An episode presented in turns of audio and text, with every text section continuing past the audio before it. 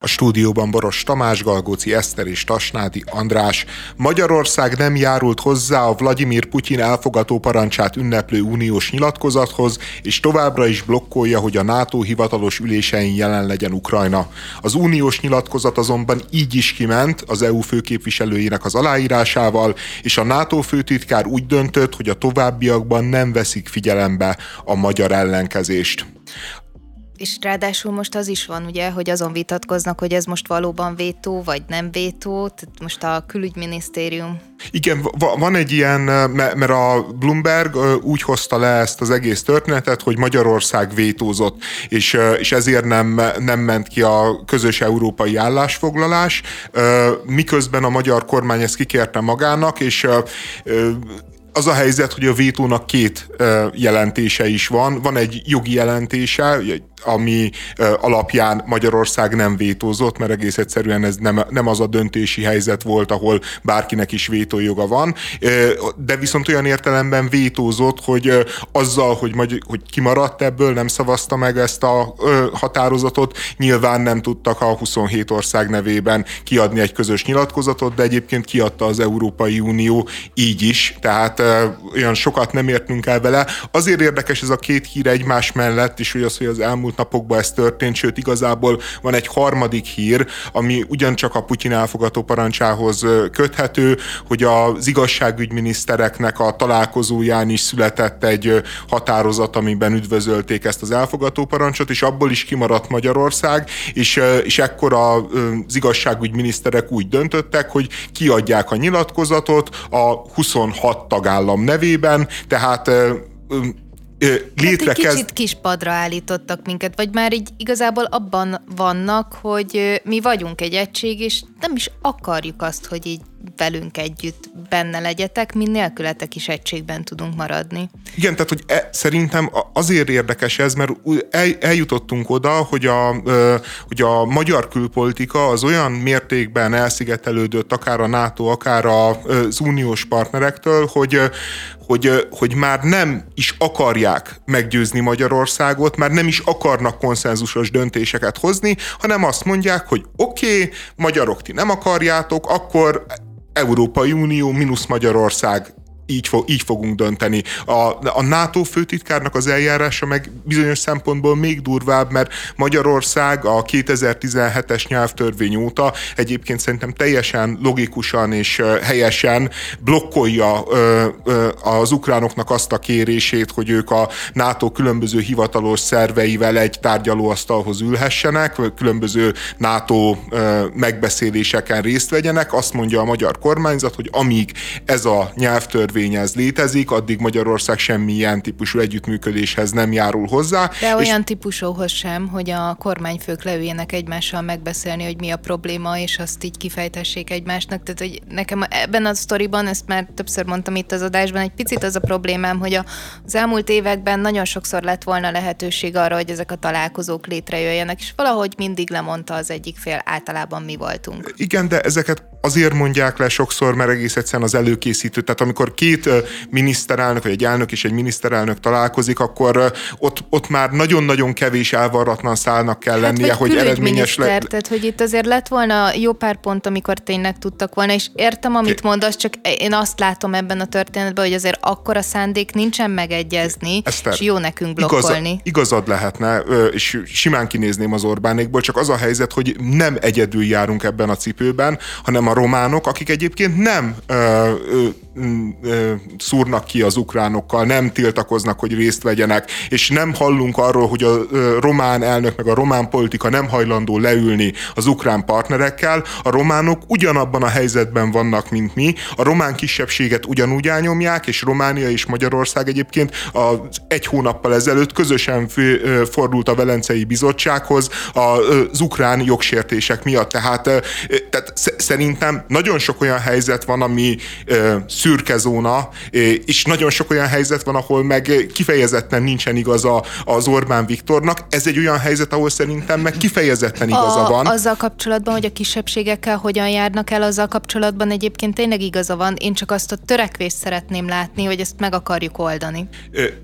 És a probléma egyébként mind, mindezzel az egész helyzettel az, hogy, hogy Magyarország a jogos igényeit sem biztos, hogy egy ilyen klímában fogja tudni képviselni. Tehát, tehát az a helyzet, hogy az Orbán Viktor az annyi kreditet kiátszott ebben a játékban, annyiszor élt vissza az uniós intézményeknek a nehéz döntéshozatalával, a, a különböző alkupozíciókkal, hogy, hogy egész egyszerűen kialakult vele szemben egy DAFKA ellenállás, és, és az a helyzet, hogy például az uniós pénzek visszatartásánál én, én azért hiszek a Tölgyesi Péternek, amikor azt mondja, hogy valójában itt már az Európai Unió sem igazán jogállami módon jár el Magyarországgal szemben, de egész egyszerűen úgy vannak vele a, a, az uniós politikusok, meg a frontországoknak, vagy a centrumországoknak a vezetői, hogy, hogy ha ti így játszotok magyarok, akkor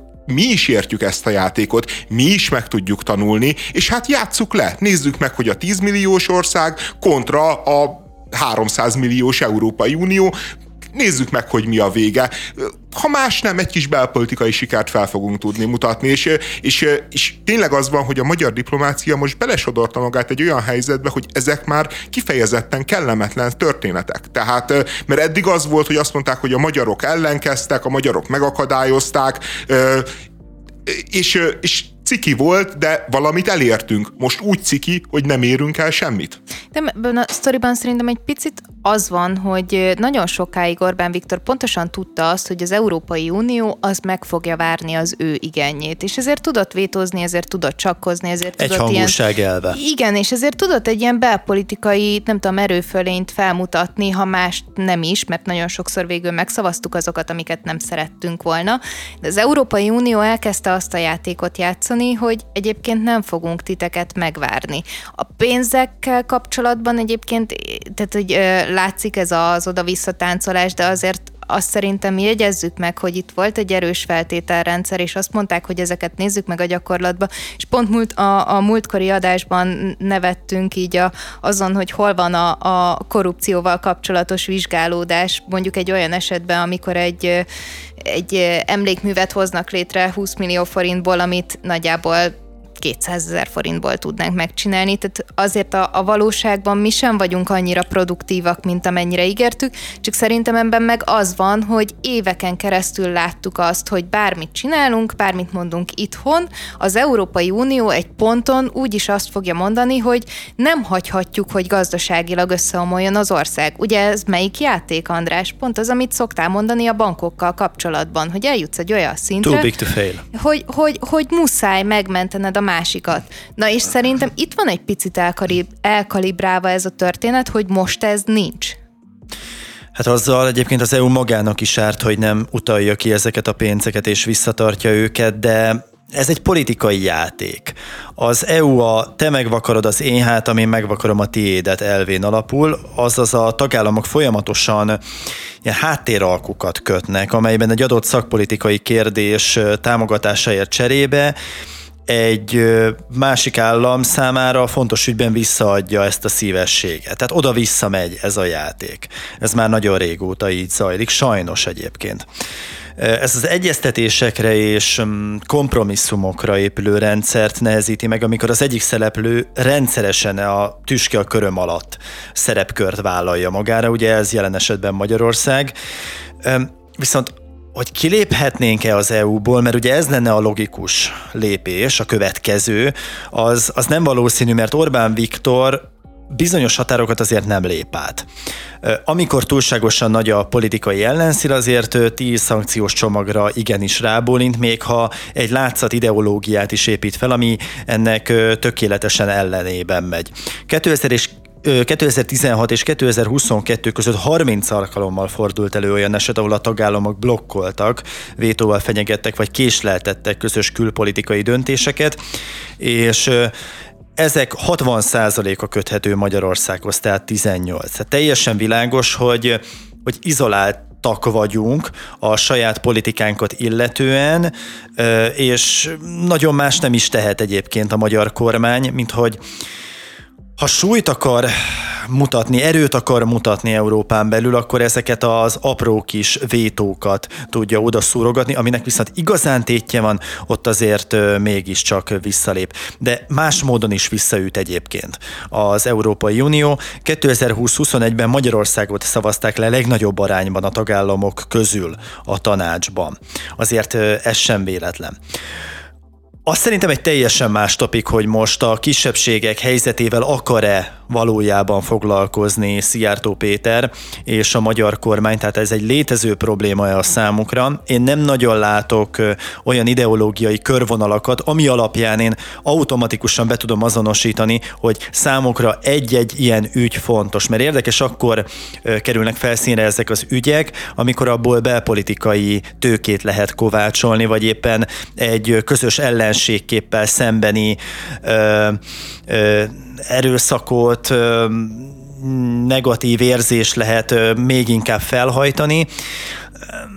Mondjuk Szeretném, ebben, hogy... Ebben az esetben inkább a külpolitikai vonatkozás volt szerintem érdekes. Tehát a, a NATO csatlakozás blokkolása csak erre hivatkozva abban az esetben, amikor egyébként egy csomó olyan keretrendszert nem teljesít Ukrajna, ami feltétele lenne a csatlakozáshoz, az nekem inkább egy ilyen külpolitikai játék volt, és a különböző barátainknak szerettünk volna talán, vagy én inkább úgy látom, kedveskedni azzal, hogy ez fixen ott van. Tehát, hogy ez, hogyha véletlenül Ukrajna máról holnapra nem lenne olyan korrupt, mint előtte, és elgondolkoznánk azon, hogy felvennénk, akkor se.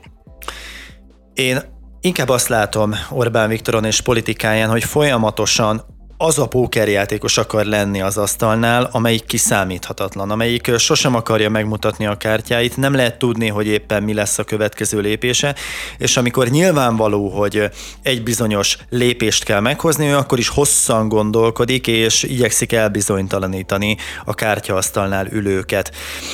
És ez a ez az organikus, folyamatosan változó, mindig valami más alakzatot felvevő ideológia is valami ilyen. Hogy fél évről fél évre mindig beemelnek egy új elemet, vagy éppen kihullik abból egy elem, de hogy ne lehessen pontosan megmondani, hogy a következő lépésben, vagy a következő hónapban éppen milyen irányt fog venni Orbán Viktor, ez az Ukrajnával, az Oroszországgal szembeni kapcsolat esetében is fennáll, vagy éppen az Európai Unió esetében is, mert ott is, hogy hogy nem azért azokat a szankciókat megszavazzák, ugyanakkor pedig hát folyamatosan ugye ellenük beszélnek a hazai narratívában. Ez azért érdekes, mert szerintem azért látod ilyen megfejthetetlennek, hogy mi fog következni a legközelebb, mert más opozícióból indulsz ki. Tehát nálad van egy feltételezem, tehát hogy van egy ilyen morálisabb felé hajló ö, gondolkodás, hogy kik a szövetségeseink, kik azok, akik nem feltétlenül,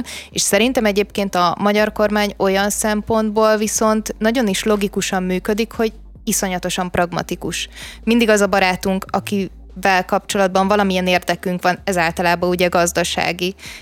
És nem az számít, hogy kivel vagyunk szövetségbe, hanem hogy honnan érkezik a legjobb ajánlat az elszigetelődésünk és a jó ajánlatoknak a várhatóan csökkenő számát szintén a jelzi egyébként, hogy a tegnapi napon az Európai Parlament is csatlakozott a, ahhoz a perhez, amit Magyarország ellen indított a bizottság a gyermekvédelmének nevezett törvény kapcsán. A, ehhez a, a perhez egyébként eddig már uh, Belgium, Hollandia, Írország, Luxemburg is Portugália is csatlakozott a másik oldalon, tehát, és, és a német kormányon belül állítólag komoly viták vannak, hogy Németország és, és Franciaország is ilyen szempontból kiszemtatlan, hogy Németország és Franciaország is csatlakozzon. Állítólag a német kormányon belül nagyjából az a vita, hogy a zöld és nagyon progresszív külügyminiszter az, az azt képviseli, hogy, hogy erőt kell mutatni az Orbán Viktorral szemben, és álljunk bele a lehető legkeményebben, míg a kancellár, aki szociáldemokrata, ő azt mondja, hogy nem kéne több patront adni Orbán Viktornak ahhoz, hogy a vók világ hivatkozva politizáljon és működjön, de minden esetre nem, nem praktikus szempontok alapján mérlegelnek, de, de valójában ez is egy olyan ö, súlyosan egyébként identitáspolitikai kérdés, ami, ami egyértelműen az Európai Unió többségét Magyarországgal szembeállítja, és hát az a egyébként sok tekintetben nagyon ügyes, vagy nagyon pragmatikus külpolitika azért mindig arra épült, hogy, hogy Magyarország ott ül a tárgyalóasztalnál, hogy Magyarországgal azért meg akarnak állapodni. Nagyon nagy kérdés, hogy mi lesz akkor, amikor ennek vége. És, és most, minthogyha azt látnánk, ilyenkor szokta Nagy Feró elmondani, hogy, hogy ő bízik a miniszterelnök bölcsességébe, mert az még nem hagyta őt cserbe, és ebbe egyébként le, szintén van logika, meg, meg szintén van tapasztalat, hogy az Orbán Nagy Viktor... Nem hagyja cserbe. Hát, a, a, abba aztán abszolút van tapasztalat, de abba is, hogy az Orbán Viktor azért nehéz helyzetekből is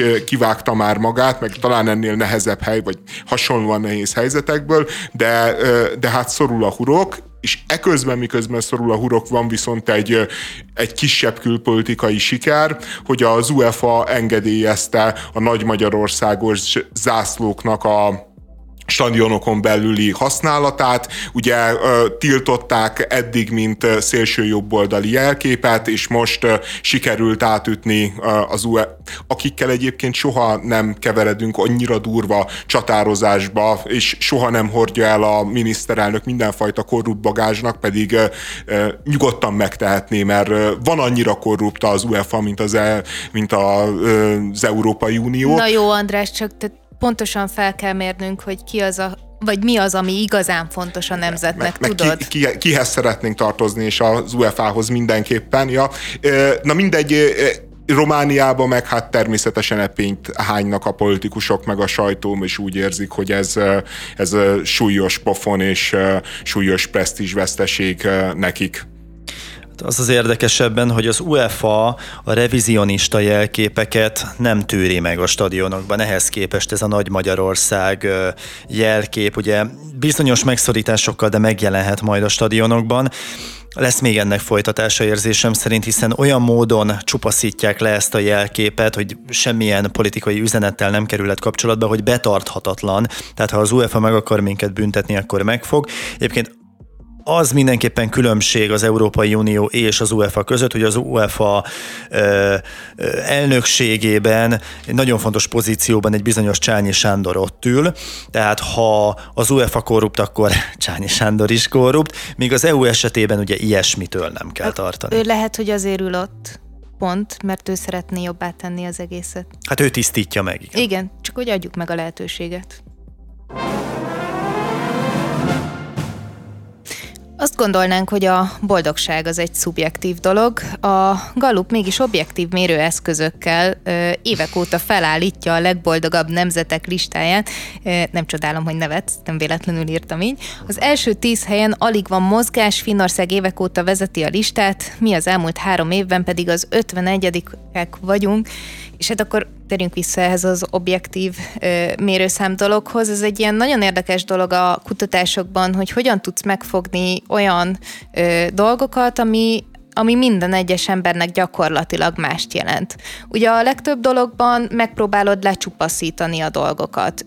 Ilyen például, amikor kutatjuk a menekülteket, bevándorlókat, akkor általában azt a szó összetételt tételt használjuk inkább, hogy egy másik országból érkező, vagy harmadik országból érkező, hogy ne legyen ilyen politikai vonulata. Tehát minden egyes esetben megpróbáljuk megfogni. Na de azt, hogy mit jelent a boldogság, azt szerintem tehát soha nem fogjuk tudni megmondani.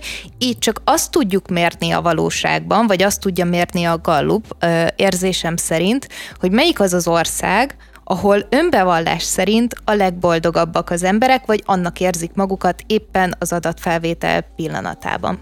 Én szerintem arról szól ez a lista, hogy mennyire vannak, a, azt, azt jelzi, hogy mennyire vannak tisztában a nyugati emberek és a nyugati országok polgárai azzal, hogy milyen szerencsések, és a harmadik világ polgárai meg a, azzal, hogy mennyire nem szerencsések. Tehát, hogy körülbelül ezt látjuk, nyilván a boldogságra hát, nem lehet következni. mi az érték mindenkinek, érted? Nem lehet anyagiakhoz kapcsolni de valahogy mégis egyébként nagyon gazdag országok vannak uh-huh. az első tízben, tehát nyilván egy, egyébként egy kulturális dolog, tehát szerintem alapvetően ez egy ilyen kulturális kérdés, hogy, hogy te boldog vagy-e, és hogy mit kell, hogy mondjál, és erre azt kell mondanod, hogy boldog vagy, vagy így megtűri a társadalom, hogy, a, hogy a nyavajogjál. Nyilván nálunk a nyavajgás az, az viszonylag az egy rossz nemzeti helyre. kultusz. Igen, de, de sok helyen a, a finneknél például ők úgy a legboldogabbak, hogy, hogy Finnország az például öngyilkosságokban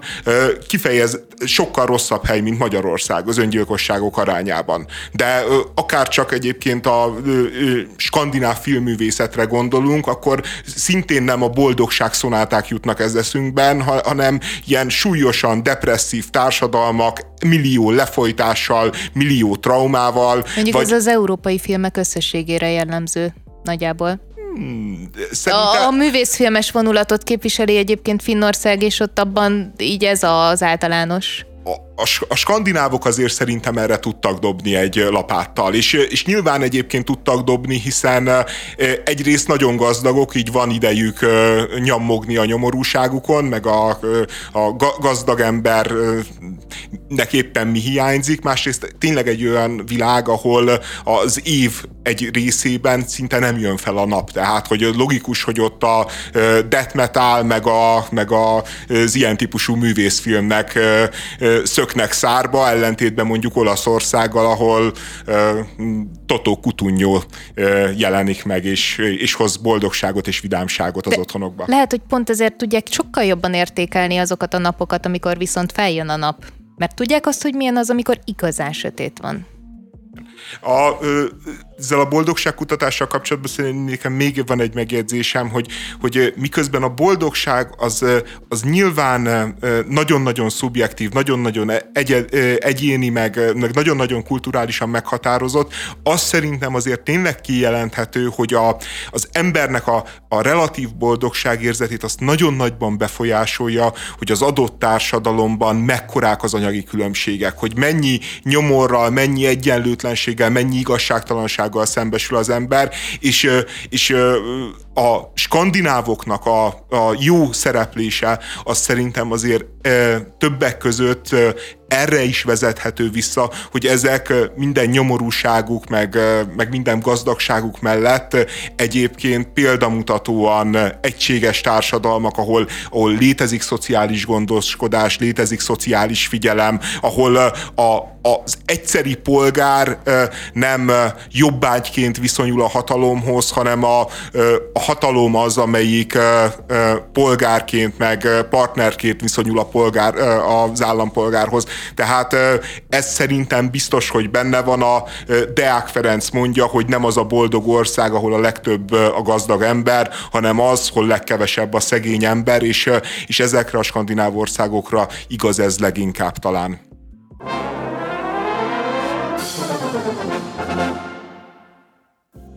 Hát a Napoli nagyon vezet az olasz bajnokságban. Tasnádi András erre a híre azt a címet írta föl, hogy bajnok a Napoli, szinte bajnok a Napoli, 19 Jó, ponttal nincs vezet. esély, nincs esély, hogy ne nem nyerjék nincs. meg. Tehát, hogy bajnok a Nápoly, ha csak nem vesznek el tőlük 30 pontot, mondjuk ez megtörténhet, tehát az nem olasz akartam, bajnokságban. Aha, nem akartam rád pirítani ezzel, sőt, én teljesen egyetértek, hogy ugye matematikailag nincs meg, de egyébként rommá nyerte ezt az olasz bajnoki idényt a Nápoly. Legutóbb a Torino otthonában gálázott a csapat és nyert fölényesen.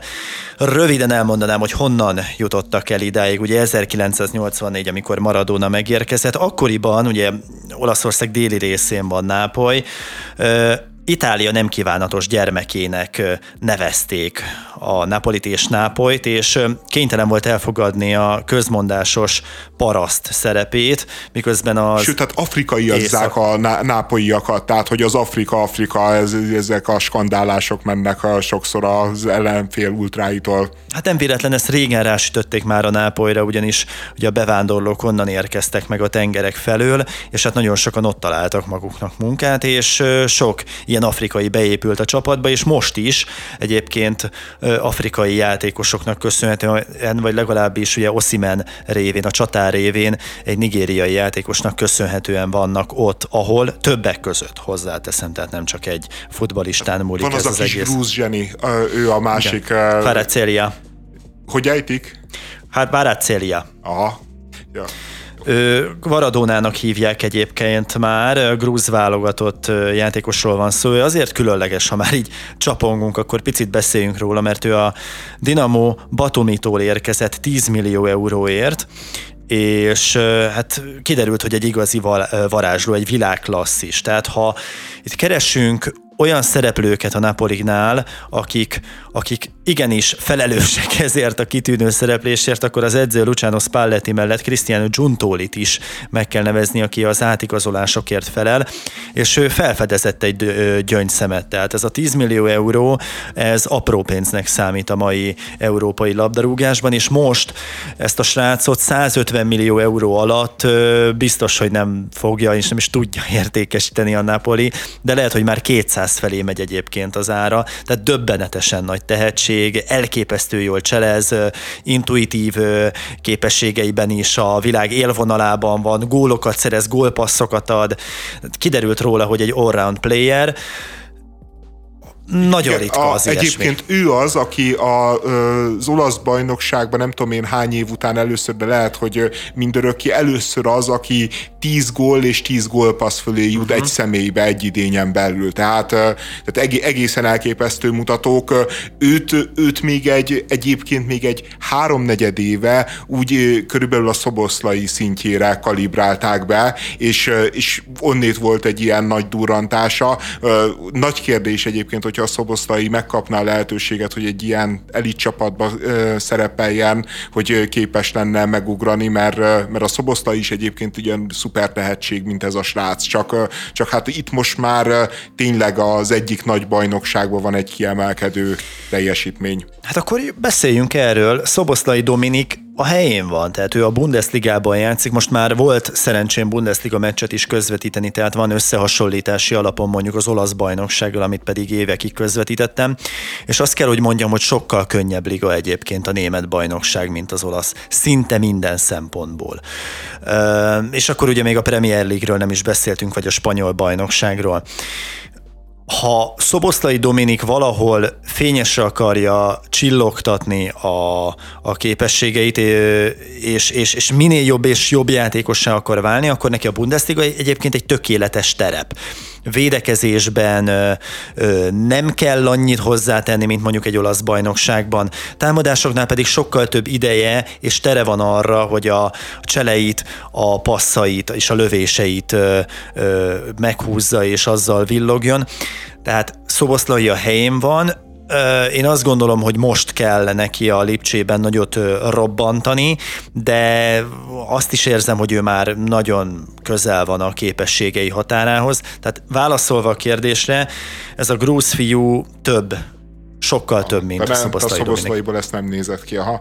Nem. Én, én, nem tudom, én reménykedem benne, mert ugye a szoboszlairól volt szó, akár ugye az Inter, meg a Milán, sőt a Nápa uh-huh. is érdeklődött iránta, tehát azért ilyen csapatok gondolkodnak a szoboszlaiba, csak őt nem lehet elvinni 10 millióért, tehát, hanem legalább egy 40-es le kell rakni. 30-40-re taksálják egyébként az ő árát. Tényleg nincs rossz csapatnál, hiszen a bajnokok ligájában játszhatott, az egyenes kieséses szakaszban is játszhatott Szoboszlai Dominik tehát van hol edződnie, van hol fejlődnie, és azért a Bundesliga tényleg nem egy rossz bajnokság, ezt gyorsan tegyük hozzá, mondjuk Európában szerintem a harmadik legerősebb de lehet, hogy a negyedik.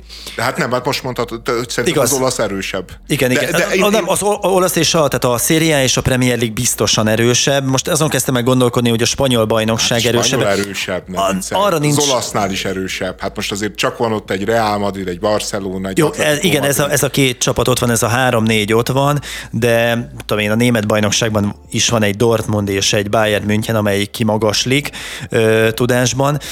Mm, a, nem tudom, én, franciánál jobb, mindegy, tehát én, harmadik, negyedik hely. Én, én azt akartam kérdezni, tehát, hogy, hogy a Nápolynak a szereplése az, az nem az olasz, meg, meg tényleg az, hogy ilyen torony magasan nyerik meg, és hogy nem a Higuájnal, nem a Hamsikkal, ha, hanem nem a Benitezzel, hanem a Spallettivel, meg a, az Oszimével, vagy mit tudom én, hogy Oszimen. Oszimét a nigériai csatárral, tehát, hogy ez nem a válságnak a jelen, miközben egyébként a másik oldalon meg ott van, hogy az olasz bajnokság a bajnokok ligájában a legjobb nyolc között most három csapattal képviselteti magát, tehát elvileg nemzetközi szinten is vannak eredmények, de én például én nagyon szerettem régen az olasz bajnokságot, meg én interszurkoló vagyok, de, de, de én azt érzem, hogy hát, hogy ez árnyéka önmagának ez a, ez a liga már, és, és ezek a folyamatos botrányok meg aztán végképp értelmetlenné, megkezelhetetlenné teszik az itt elért eredményeket, tehát nem szeretem a Juventus, de levonni adócsalásért 20 pontot, büntessék meg őket pénzre, de hát ne pontokra, meg tehát, hogy az egész nonsens, ahogy, ahogy működik az olasz futball is számomra, így egy csomó válságjel van, miközben azt látom, hogy a BL-ben meg mondjuk nem olyan különösebben meggyőző teljesítménnyel, mert a Nápolyon kívül, aki mondjuk tényleg jobb volt, mint a Frankfurt, de valójában az Inter is egy nyögvenyelős meccsen, a, és a Milán is egy nyögvenyelős meccsen ment csak tovább, és, és egyik sem kiemelkedő top csapat ellen, hanem talán a Benficával, meg a Tottenham. Porto, Porto a Portóval, meg Tottenham, igen. Szerencsés volt a sorsolása az olasz csapatoknak, ez tény, és nincs jó állapotban sem az Inter és a Milán. Ennek ellenére a három olasz csapatból ez a durva, miután egyágra kerültek a Benficával a BL-ben. Az egyik BL döntőt fog játszani, tehát lesz olasz BL döntős. Ez már szinte biztosra vehető. Én, én nem látok egyébként válságjeleket. Nyilván abban látható válságjel esetleg, hogy most nincsen kihívója a Napolinak, tehát az Inter erősen visszaesett, árnyéka önmagának, a Milán ugye a bajnoki cím után nem tudja azt a teljesítményt megismételni a Juventus pláne, tehát attól függetlenül, hogy pontlevonás és pénzbírság ide vagy oda, nem tudják tartani azt a színvonalat, amit előtte azért egy-másfél évtizedig simán hoztak. Viszont itt ez a Napoli, és nem véletlenül tartják BL esélyesnek, mert ez a csapat most rettentően összeállt, és előfordul, hogy nagyon összeáll egy csapat, mint a Milán a bajnoki címe alkalmával, vagy a Liverpool, amikor nagyot futott a Premier League-ben, aztán BL döntőt is játszott, sőt nyert is. Tehát vannak felfutásaik csapatoknak, olyan csapatoknak is, ahol nem feltétlenül van minden poszton világklasszis. Itt egyrészt nagyon jól igazoltak, tehát kevés pénzből hoztak olyan játékosokat, akik megbízhatóan beépíthetők egy rendszerbe. A másik, amit pedig említettél, az is kulcs, hogy Látszólag egy hámsik, egy iguány, ezek fontos játékosnak tűnnek, nagy labdarúgóknak tűnnek, de egyik sem volt már igazán gyors, egyik sem tudott annyit hozzátenni már ez a felgyorsult játékhoz, amennyi kellett volna, és hogy ezek a ballasztok kikerültek a csapatból. Azáltal én azt gondolom, hogy szányra kelt itt néhány labdarúgó, és hát Lobotka. Ki gondolta volna, hogy Lobotkának ilyen szezonja van, és így tud játszani.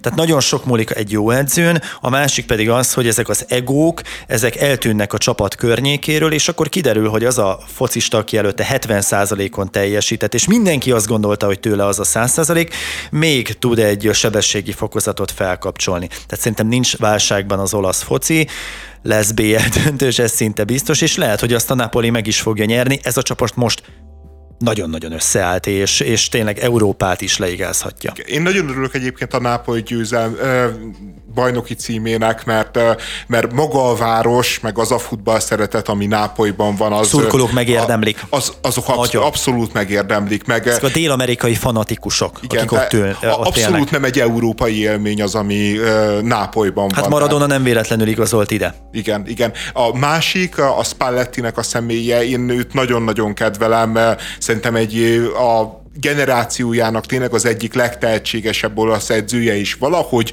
őt a, a bajnoki címek, a nagy eredmények mindig megvoltak, mindig voltak kiemelkedő eredmények, nagyon jó csapatai. Ő találta ki azt, hogy a Tottiból a idős korára csatár csinál, feltolta és aranycipőig vitte, tehát hogy, hogy ő egy tényleg zseniális edző, akinek soha nem jött ki úgy a lépés, hogy, hogy címeket szerezzen. Ami miatt nem szerettem egyébként az a De Laurentiis, a Nápolynak a tulajdonosa, mert az egy kifejezetten ilyen ellenszenves milliárdos, aki ezt a Berlusconi vonalat képviseli minden tekintetben. Filmiparból jött. Igen, nagyon gusztustalan figura, bár az a helyzet, hogy egyébként meg az olasz futballnak a savaborsa bizonyos értelemben ezek a tulajdonosok. A, a De Laurentiis is egy nagyon-nagyon megosztó figura, és, és azért egy egyébként egy nagy showman, de ott van mondjuk a Láció tulajpont, a mostani fordulóban olvastam, hogy a Róma és a Láció összecsapott egymással, és a Mourinho el volt tiltva, de valahogy megengedték neki, hogy az öltözőbe oda menjen, uh-huh. és, a, és a zöltöző folyosóján találkozott a Lotito a Murinyóval, és a Lotito nagyon nézte a Murinyót, és a Murinyó oda ment hozzá, hogy így mit nézel, és akkor erre azt válaszolta a Lotito, hogy ö, ö, én vagyok a Láció elnöke, uh-huh. és te ki vagy. én otthon vagyok, neked pedig itt sem szabadna lenni.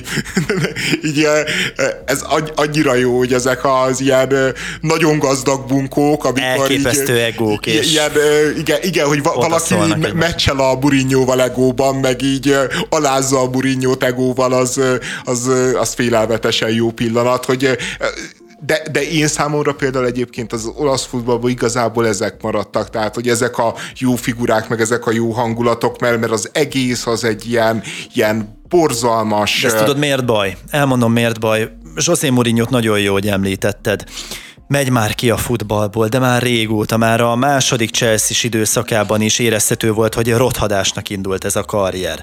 Aztán ugye nyert nemzetközi kupát a Rómával, de ez a Róma nagyon csúnyán, ja, nagyon milyen unalmasan. nemzetközi kupát, azért azt Igen, igen, el, igen, jó, jó, konferencia, igen.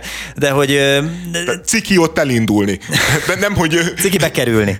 Ciki bekerülni, igen. Meg, hogy megnyered, hát az, az, az, mondjuk nem ciki, de nem olyan dolog, amire büszke vagy. Jó, de a Manchester United-del is nyert kupákat, Európa Ligát nyert ligakupát, vagy FA kupát, most hirtelen már nem is tudom melyiket, de hogy, de hogy az a foci sem volt már oké. Tehát e, ezek az idős edzők a nevükből élnek, nem tudnak változni, rugalmatlanok, az új kihívásokra rosszul reagálnak általában, a régi, jól bevált lemezt teszik föl, és akkor azt próbálják pörgetni, hasonló játékosokat keresnek, mint akikkel tíz évvel ezelőtt nyertek. Tehát ez, ez, ez nekem óriási csalódás, hogy még mindig bedőlnek az új amerikai, meg arab tulajdonosok annak, hogy akkor most most idehozunk egy Mourinho-t, és akkor oké, okay, 30 ezerrel többen jelennek meg a stadionban, annyival több lesz a bérletes, de ezen kívül a fociuk nézhetetlen, a BL-ben valószínűleg nem fog tudni elindulni a Róma, mert most a Láció ellen is kiderült, hogy a játékuk kevés ehhez a Tottenham is rá egy beleesett ebbe a big name ö, ö, trükkbe, hogy, hogy oda vitték az Antonio Contét, ők, ők mennek lefelé, és ehhez képest itt van a Luciano Spalletti, aki soha nem nyert még bajnoki címet, de mindig ott volt a legjobbak között, én már régen leírtam, erre itt van ez a fickó, nyomás nélkül, akkor, amikor a legkevésbé számolna vele az ember, a Napoliból csinál egy bajnok csapatot. Tehát a Napolit annyiszor nevezték ki bajnok esélyesnek, és mindig alul maradt a Juventusszal szemben, amikor ott voltak a sztárok. És most nincsenek sztárok, kisebb büdzsé, közepes játékosok, oké, nagyon nagy pénzért igazolták az Oszimen, de hát arra aztán tényleg senki nem számított, hogy aztán gólkirály is lesz a fickó. Szóval, hogy, hogy, hogy mindenki 130% ot hoz, és, és ott van egy Spalletti tényleg, aki, akinek már senki akitől már senki nem várja el, hogy, hogy, hogy valamit lerakjon az asztalra, és, és magának is bizonyít meg egy városnak. Hihetetlen. A mi hazánkos Novák előd leginkább arról ismert, hogy ő Dúró Dóra férje, és egyben az emlékműrongálások és zászlólopások Paganinie. Most az ügyészség egy 2015-ben elkövetett rongálásra hivatkozva halmozati büntetést kér az elmúlt egy-két évben történt garázdaság performanszok kapcsán, aminek következtében Novák elveszítheti a mandátumát egy parlamenti képviselő, aki hát a jogszabályi kereteket áthágva próbált közéleti hatást kifejteni, és most azzal fenyegeti a rendszer, hogy, hogy elveszíti a mandátumát. Helyes ez?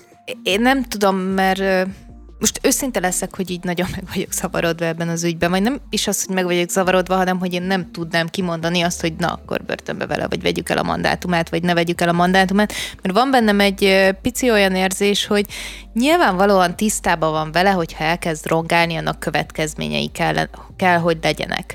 És ő ezt sportszerűen űzi, ő, ő ebből szerzi a népszerűségét. Jó, és de ezek hogyha... kis tréfák, tehát hogy ezek azért soha nem olyan komolyan vehető rongások, meg ellop De egy figyelj, zászlót. Nem, tehát hogy a, a szivárványos zászló ellopásra én is azt mondom, hogy, hogy, hogy jó, de, de Csín, azért, amikor e- kis emlékműveket... Szóval, tudod, az van, hogyha a Gulyás Marcit a vízfestékért büntetésre ítéljük, akkor viszont, hogyha ez milliószor előfordul, akkor vegyük elő Novák elődöt is. Tehát, hogy valahol... Várjál, ne- nem úgy van, hogy ha a, a Gulyás Marcival szemben igazságtalanság volt, akkor a Novák előddel szemben is igazságtalanság? Nem, én úgy értem, hogy tehát, hogy ha a rendszer arra épül, hogy az ilyen dolgokat megbünteti, akkor tehát, hogy akkor legyen konzekvens és büntesse meg ezeket a dolgokat. Hát szerintem ne legyen én nem- konzekvens, Szóval, hát- hogy, de, és akkor itt folytatnám azt, hogy miért van bennem egyébként egy ilyen furcsa ö, ellentmondás, mert közben meg azt gondolom, hogy ö, semmiben nem értek egyet valószínűleg Novák előddel a, a világról, de és itt kapcsolok vissza a Gulyás Marcira, hogy az ilyen esetekben, amikor rongálások történnek, és ezek visszaállíthatóak, akkor én azt mondom, hogy az embernek az legyen a büntetése, hogy neki helyre kell azt állítania. És ne az, hogy elvegyék a mandátumát, ne az, hogy bezárják, ne az, hogy pénzbüntetés, meg főleg ne akkora És pénzbüntetés. ha nem tudja helyreállítani? Akkor szerezze helyette újat, nem De tudom. mondjuk egy festményt. Jó, nem, tehát hogy nyilván van, van az Lefest, a akkor pillanat, újra? nem, tehát hogy nyilván van az a pillanat, amit nem tud ö, helyrehozni. Egyébként pont egy fotó kiállításon talán ezt csinálta. És nem, művészeti értéket nem tud ö, újraalkotni. Ebben Nem az esetben szerintem ebben az esetben szerintem teljesen korrekt a pénzbírság.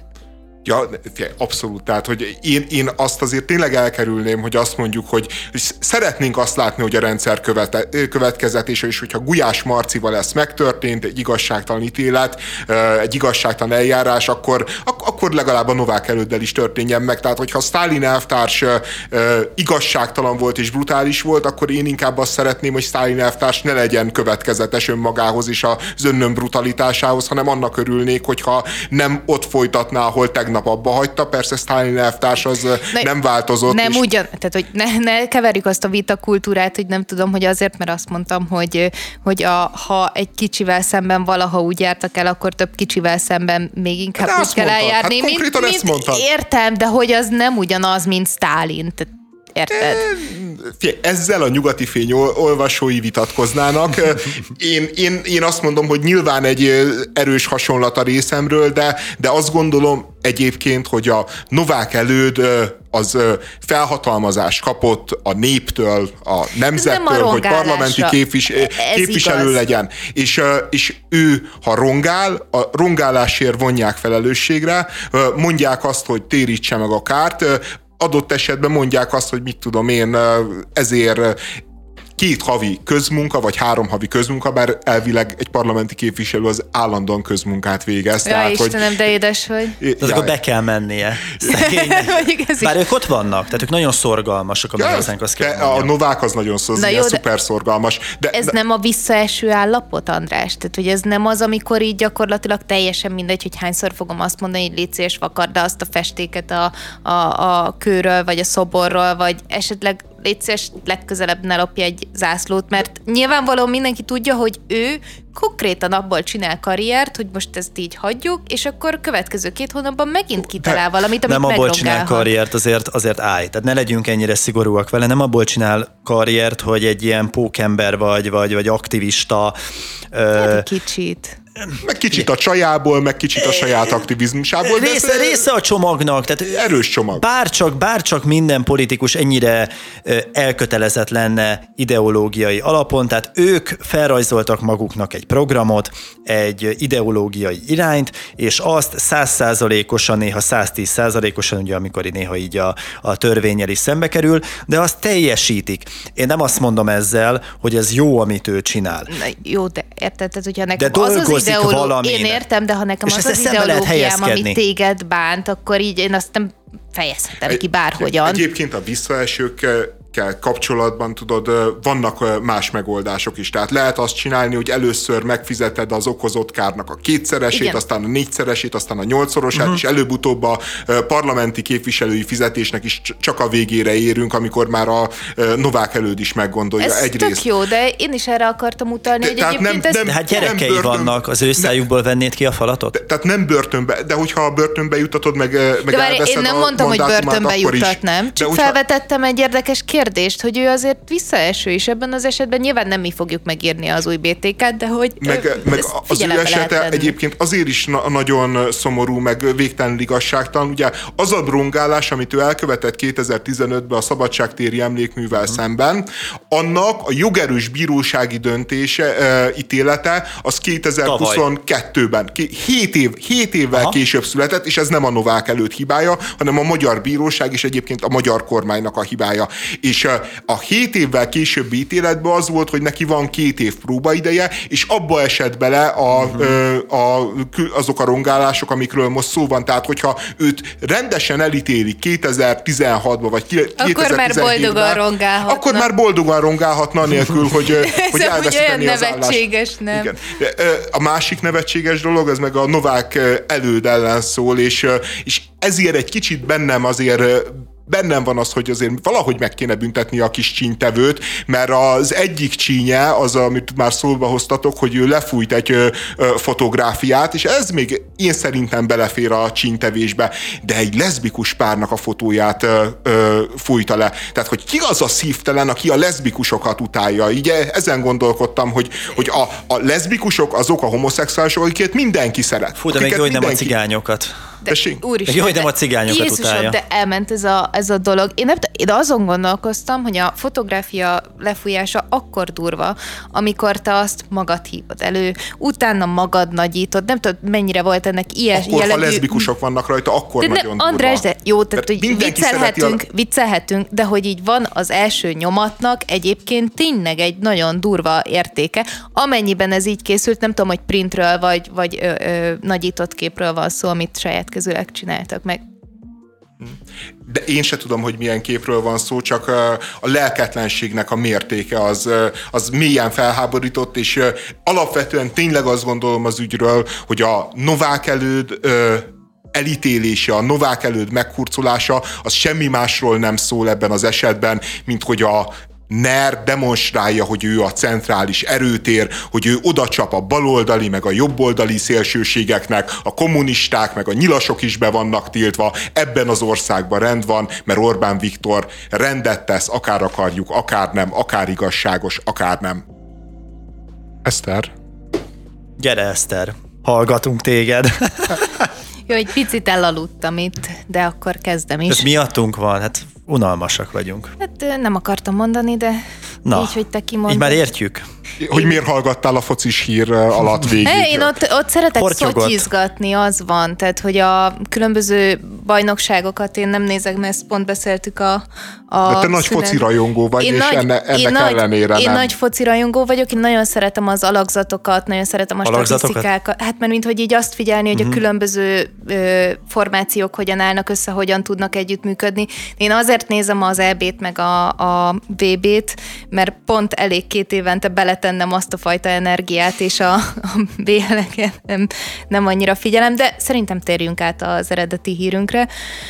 Floridai republikánus képviselők szigorítanának a szexuális nevelés állami ellenőrzésén egy olyan törvénytervezeten dolgoznak, ami megtiltaná, hogy bármit is tanítsanak az állami általános iskolákban hatodik osztály előtt a menstruációs ciklusról, az écről és a nemi betegségekről amikor ezt elolvastam, akkor hirtelen nagyon-nagyon sok gondolatom lett. Az egyik az, hogy a, a menstruációt oda keverni a, az échez, meg a, a nemű betegségekhez, az egy ilyen nagyon erős történet. Aztán pedig azon kezdtem el gondolkozni, hogy valójában, ha lecsupaszítom, és csak a menstruációra ö, fókuszálok, akkor ez a 12 év, ez már lehet, hogy késő. Nagyon fontos, amit mondasz, mert megnéztem, ez a USA Elementary School, ez 5 és 11 év között van, de van, hogy 5 és 10 vagy 5 és 12. Na most a legtöbb lány az 10 és 15 éves kora között menstruál először, és ezt a képviselőt McCain-t, aki az egyik döntnök ebben az egész buliban, megkérdezték, hogy ha a kislányok az ötödik vagy negyedik osztályos korukban tapasztalják meg a menstruációs ciklusukat, akkor tőlük is eltiltja, vagy megtiltja a diskurzust erről, mivel hatodik osztálynál alacsonyabb osztályba járnak? Mit gondoltok, mit válaszolt erre McCain? Gondolom, hogy igen. Igen, pontosan ezt jelenti a törvény. Örült, hogy megértette az újságíró a kérdést, úgyhogy mehetünk is tovább. Szeretnél és... személyes élményt egyébként ezzel kapcsolatban? Egy a menstruációval kapcsolatban, mint egyetlen olyan érintett. Aha, tehát neked milyen tapasztalatod volt? Inkább erre vagyok kíváncsi, hogy mint itt a magyar... menstruáló ember. Mint menstruáló ember. Lény, lény. Ö, így kiérdemelve a nőiség fogalmát, ö, mert mint hogy az iskolai felvilágosítással aha, aha, aha. kapcsolatban. Az az érdekes, hogy a, a menstruációról szerintem sokkal hamarabb kezdtünk el beszélgetni ilyen lányok között, tehát ilyen az osztályon belül ilyen klikkekben, mint hogy mint hogy én egyébként otthon beszéltem volna erről, tehát én otthon is úgy mentem oda, hogy ö, hallottam egy ilyet, és akkor elmondanátok-e, nyilván nem elmondva, hogy amúgy már mások mindent elmondtak róla, ö, de a, a felvilágosításnak ez a része teljesen hiányzott. Az viszont nagyon furcsa volt, hogy ez az egész ilyen szexuális felvilágosítás témakör, az tényleg ilyen, ö, volt egy picit ömlesztve is, ö, ez volt a kellemetlenebb része, amikor így végig kellett menni a különböző fogamzásgátló eszközökön, amiből hát egy érintette a fiúkat, és az összes többi a lányokat, és volt külön-külön is, és mhm. azok voltak a, a sokkal ö, traumatizálóbb élmények, de a fiúknak is, Nálunk az iskolában ugyanis volt külön háztartástanóra és technika, és valamiért úgy gondolták, hogy ezeken kell szexuális felvilágosítást tartani. A fiúknak ekkor bemutatták egy banánon, hogy hogyan helyezzék fel a... Ez komoly. hogy hogyan helyezzék fel a, a, a gumit. Ez is egy érdekes élmény és tapasztalat volt nekik, nagyon kellemetlenül érezték magukat. Mi meg tehát akkor beszéltünk így menstruáció... Miért érezték magukat kellemet? De, de ez olyan, mint hogyha ez rossz lenne, szerintem egy teljesen normális dolog. De egészen valahogy. más, ha egy felnőtt adja ezt elő, és akkor csöndben kell hallgatni, mint hogy öt fiú összedugja a fejét, és akkor rihírőhíznek a témán. Nem, tehát Igen, hogy, de, hogy valahogy de nem. Mégiscsak szerintem... felnőttnek kell elmondani, mert a felnőtt Abszolút. érti. Ebben, tehát... ebben szerintem igazad van. Ö, itt voltak ilyen, nem tudom, súlyosan terhelt tényezők, hogy a, a tanár megpróbált nagyon fiatalos lenni, és ezáltal ugye egy picit furcsa lett a, a történet, de visszatérve... Jó, hát és mindenki egy kicsit kellemetlen érzi magát. Én egyébként azt nem értettem, hogy mondtad, hogy a fiúknak csak egyfajta módszert, míg a lányoknak az összes többi, tehát hányfajta módszert kellett, tehát a vaszektómiába is be kellett volna avatni a fiúkat? Ja, de nem, nem, nem, nem, így értem, hanem Vagy most... a naptár módszerbe, tehát nem, hogy a gumin kívül ezek voltak az igen, opciók, na, de igen, de voltál, igen, igen, igen, és na, szóval ez a szexuális felvilágosítás közösen, ez úgy történt, hogy elmentünk a könyvtárba, és ott filmet néztünk. És a film konzekvensen végigvette, hogy nem tudom, ugye van a, a Pessáriumtól kezdve a nem tudom mi, mindenféle női dolgot. Tök rendben van, csak nagyon kellemetlen volt, hogy ehhez képest, és akkor itt van a gumi, ami a fiúké, és akkor így a fiúk így hátradőltek, hogy ha-ha-ha, izé, akkor nekik ezzel nem kell foglalkozni. De ezt vagy frusztrál téged? Nem, fruszt, nem frusztrál, csak azt mondom, hogy ez egy ilyen, ez bennem így furcsa élményként maradt meg, tökre nem frusztrál ma már.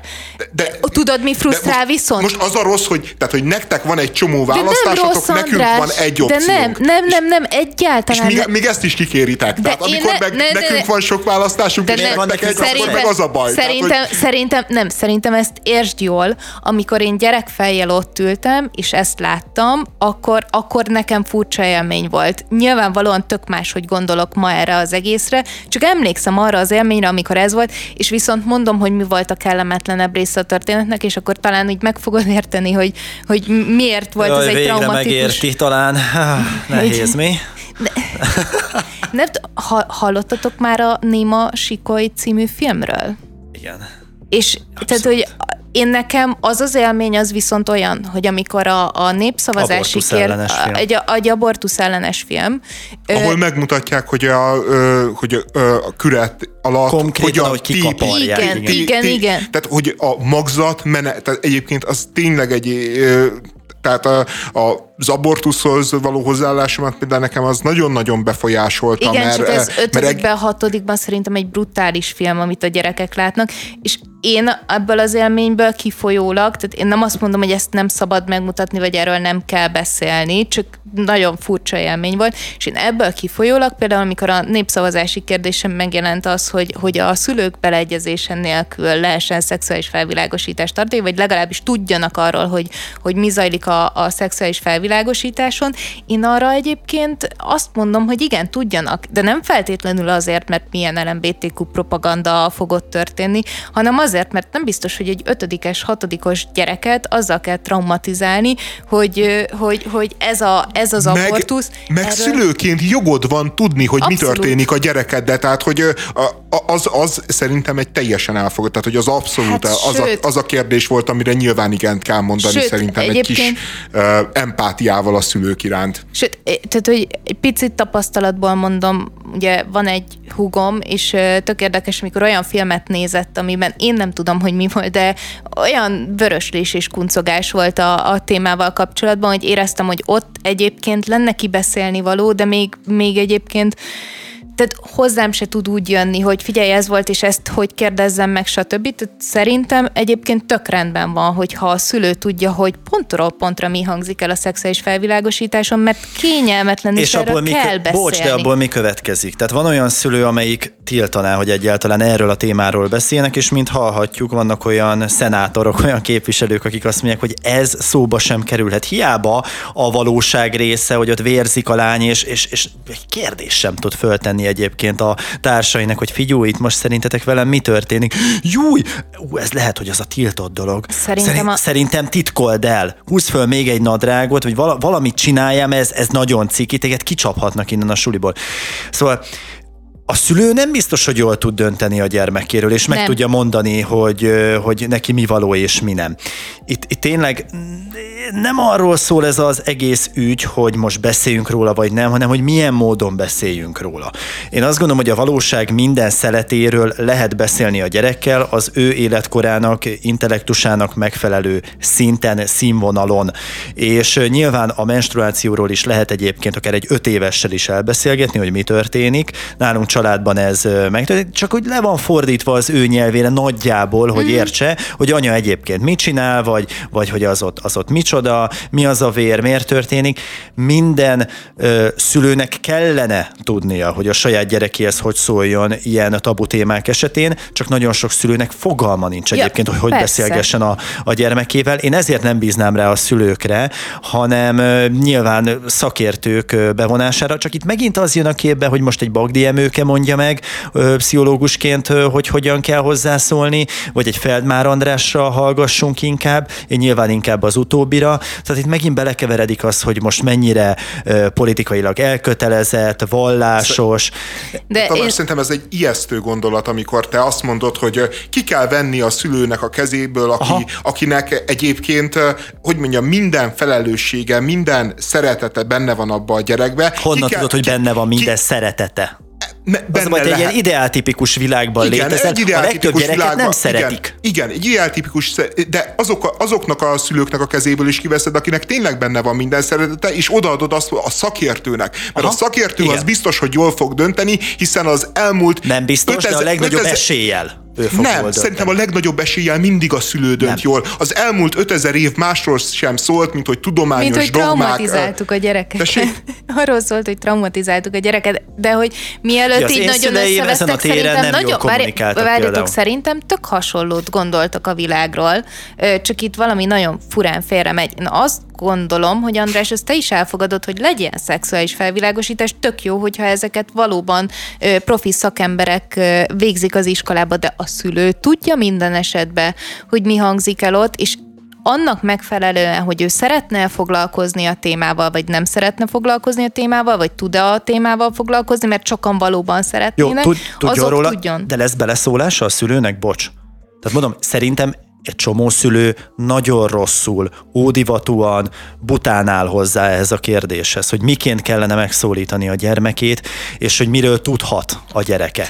Ez azért nagyon nehéz kérdés, mert Szóval Tehát tudja róla a szülő, és igen, mi a következő lépés? Igen, ez azért nagyon nehéz kérdés, és ezen nem gondolkoztam azon kívül, hogy én például tudom, hogy a, a, az én szüleim ehhez jobban álltak volna hozzá, és ezért én azt mondtam volna, hogy én rájuk merem bízni magamat, meg ugye a testvéreimet, hogy ők eldöntessék, hogy az órán mi megy. Abban igazad van, hogy nagyon sok szülőnél ez, ez nincs jó, jó, hát így. Hát Figyelj, át, át kell adni az irányítást az államnak, meg egy mindenható, mesterséges intelligenciának, és az majd... Imádom, amikor végletekben gondolkodsz, hát, és gondolkodsz a végletekben, amikor azt mondod, hogy a, nem hogy az a, hogy a szülők azok ódivatúak, és ezért aztán... Egy független a... szakértői bizottságnak mondjuk. Ki a független szakértői bizottság, akit te annak nevezel? Vagy, vagy ez létezik, valahol osztják, hogy ki a erről, erről beszélek, hogy vagy Bagdi Emőke mondja meg, hogy mi a tuti, vagy Feldmár András, mind a kettő a tudomány területéről érkezik, mind mindenkinek van egy erős krédója,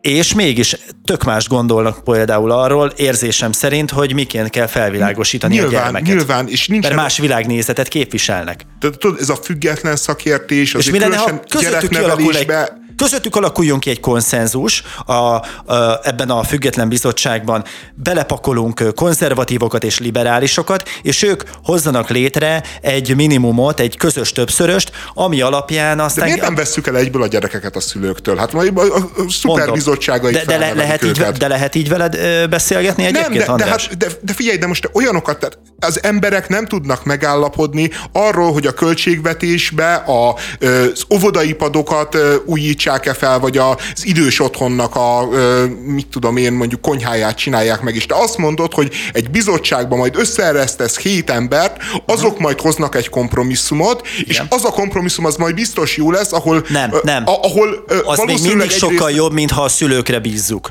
egyenként. Na jó, jó, jó, jó. Egyébként okay. most belegondolva, nekem volt olyan, amit láttam, és akár átültethető erre is, gyakorlatra ismét a hugommal fogok példálózni. Náluk például volt ilyen internetes felvilágosítás, ami kb. részletesen kitért arra, hogy milyen veszélyei lehetnek. Ugye, hogy különböző képeket osztanak meg magukról, meg hogyan lehet ezt biztonságosan csinálni. Na ebben az esetben, és ez szerintem egy tök jó példa, az volt, hogy az előadók először a szülőkkel ültek le. És tehát, hogy így... Mondhatok így, egy példát én is. Ö, gyermekként, szerintem ez általános iskolában volt, bejött egy rendőr százados, és tartott nekünk egy előadást az alkoholról és az első élmény volt nem csak számomra, hanem a, az összes többi osztálytársam számára is, hogy egy felnőtt minket felnőttként kezelt, nem úgy, mint a szüleink. A szüleink azt mondják, hogy nem, ez rossz, nyomorba taszít, szörnyű, fájni fog, beteg leszel tőle, és itt ide jött ez az ember, hozott kukacokat, amiket leöntött alkohollal, és akkor azok a kukacok gyorsabban kezdtek el mozogni, még máig emlékszem az egész előadásra, hihetetlen, és elmondta nekünk, hogy gyerekek, az alkohol amúgy örömet okoz. Az jó. A drog is sajnos jó. De de, és akkor elmondta a, a mellékhatásokat, hogy ráfügghetsz, és akkor egyébként meg lecsúszhatsz, és, és, és, és szörnyű dolog, de hogy először hallottuk azt, hogy egyébként ez jó, hogy ez, ez, ez örömet, öröm élményt tud adni, és basszus, ezt mi a szüleinktől nem kaptuk meg, és ott volt egy rendőrszázados, aki meg megadta nekünk azt az élményt, hogy végre felnőttként beszélgethettünk valakivel a témáról. Ugyanezt éltem át egyébként az ilyen drogprevenciós előadáson is azon csodálkoztam, hogy amikor a füzetekben olvasgattam, akkor az, az mind nagyon rossz volt, és erről is egyébként én tök jókat beszélgettem otthon a, a szüleimmel, de közben ugyanez volt, hogy így bejött egy, egy rendőr, aki nagyon jó fej volt, és pont ugyanígy kezdte, hogy amúgy a fűtől hogyan fogod jobban érezni magad, és uh-huh. ez meddig fog tartani, és egyébként utána hogyan fog csökkenni a, a hatás. Tehát tök érdekes ilyen, nem tudom, grafikonokat, meg ilyen hormonháztartással kapcsolatos dolgokat így, amikre emlékszem, pedig nem tudom, nyolcadikos voltam, elmondott, és tök Igen. rendben volt. Én, én elhiszem, hogy, hogy vannak szerencsés emberek, akinek a szülei ezt jól tudták bevezetni, és, és, és, és egészségesen, és, és hogy szerették, és törődtek De Tamás, vele. Tehát a rendőrtől is elvennéd a jogot, valahogy, hogy a gyerekével kommunikáljon erről, meg döntsön, hogy a gyereke pont, mihez. Ezt, ezt szeretném végigmondani, hogy vannak ilyen élmények, de ha a szülőkre bízzuk, úgy általában nekem az általános tapasztalatom az a barátaimmal való beszélgetés alapján, hogy az összes tabu témához nagyon rosszul nyúltak hozzá a szülők. Vagy hazudtak róla, vagy elkendőzték a valóságot, vagy kerülték a témát, vagy fogalmuk nem volt, hogy mit mondjanak, és akkor mindenféle butaságot hordtak össze a gyereknek, ami, amit aztán a gyerek megtapasztalt, hogy ez egyáltalán nem úgy van. Nekem ez az általános tapasztalatom a baráti körömből, hogyha a szülőkre bízzuk egyenként, sokkal nagyobb az esélye, hogy, hogy ebből rosszul jönnek, és rosszul fognak információhoz jutni, mintha megadjuk az esélyt annak, amiről beszéltem, amire te azt mondod, hogy ez hülyeség. Egy kenelből elszabadult kutya okozott életveszélyt okozó sérüléseket egy arra bicikliző nőnek. A kutya leharapta a nő csuklóját, és olyan súlyos sérüléseket szenvedett, hogy az egész alkarját amputálni kellett. A kutya gazdája ezért most a bíróságon felel az ő tetteiért. Ez tök ijesztő hír volt számomra, hogy itt ö, ilyen sorozatos, véletlen, meg figyelmetlenségek, ugye a, a, ha jól értem, akkor a gazda abban tévedett, hogy a kertkaput nem zárta be, viszont a, a kenelből nem tudjuk, hogy hogyan szabadult ki a, a kutya. Kimászott.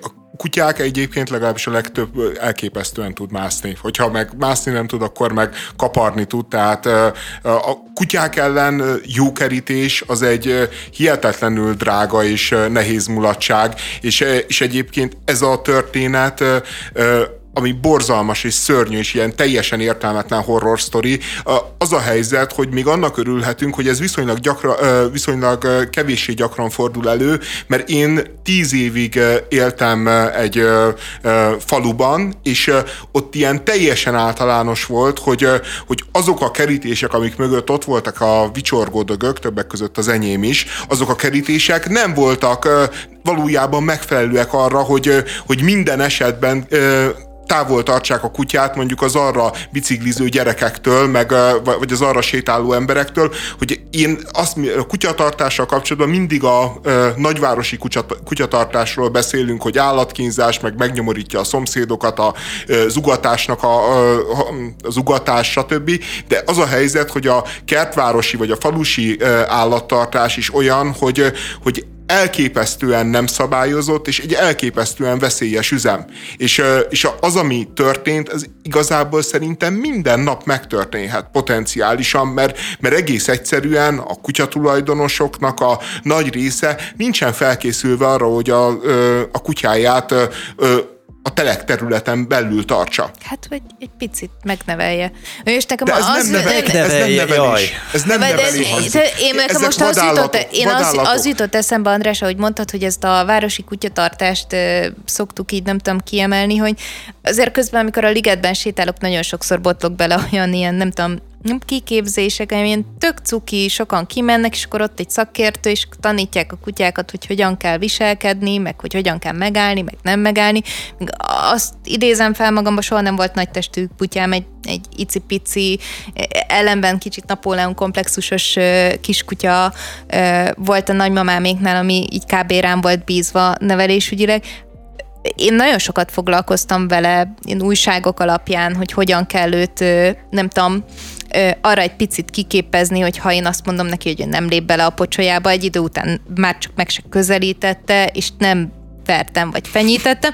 Tök helyes volt a kutya. Csak velem, nem kapott tenni egy nem, nem, nem, nem, nem, nem. Velem tök helyesen viselkedett, egyébként kicsit ilyen gazember volt, mert hogyha a nagymamám még vitték sétálni, ugyanezek a szabályok, mert nem vonatkoztak rá, de hogy tényleg van ez a fajta hozzáállás, hogy egy picit túl képezzük őket, meg van az, amikor egyáltalán nem foglalkozunk velük. Én kötelezővé tenném ezt a tanfolyamot vagy kiképzést, mert ez így nem állapot, mert olyan áron tartunk egy barátot, hogy az nem vonható felelősségre, és egyáltalán milyen polcra teszünk egy állatot, ha biztosítani kell, hogy elzárva legyen, vagy korlátozzuk a szabad akaratában, és Nem abban, hogy másoknak kárt okozzon vagy okozhat, hanem abban, hogy elszökjön.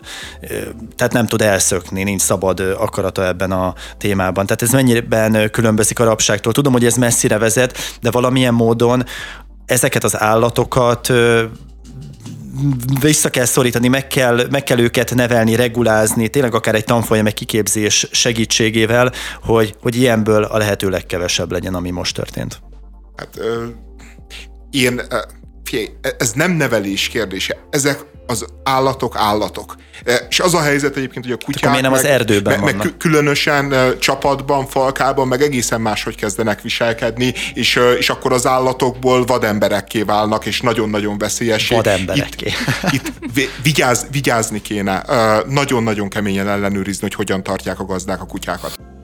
No hát egy filmmel folytatjuk, Kopogás a kunyhóban ez a címe, M. Night Shyamalan legújabb alkotása. Röviden elmondom a történetét ennek. Egy Isten háta mögötti kunyhóba megy feltöltődni egy kislánya szüleivel, két férfiről van szó, ahol túlszolejti őket négy fegyveres és elképesztő választásra kényszeríti őket, hogy elkerülhető legyen a végítélet. A külvilágtól távol a családnak el kell döntenie, miben hisznek, mielőtt minden elveszett. Most a port.hu leíratát olvastam föl, és hozzátennénk még annyit, hogy az a feladat, hogy hármajuk közül egyiküket fel kell áldozniuk, vagyis meg kell ölniük, hogy elkerüljék ezt a világ végét. De ez nem egy kamu, hanem a televízión keresztül ott a kabinban megmutatják ennek a családnak, a betörők, ez a négy ember, hogy, hogy valóban eljött a végítélet, és az apokalipszis az már ott van a külvilágban, tehát az óceánok ö, ö, hirtelen elkezdik ö,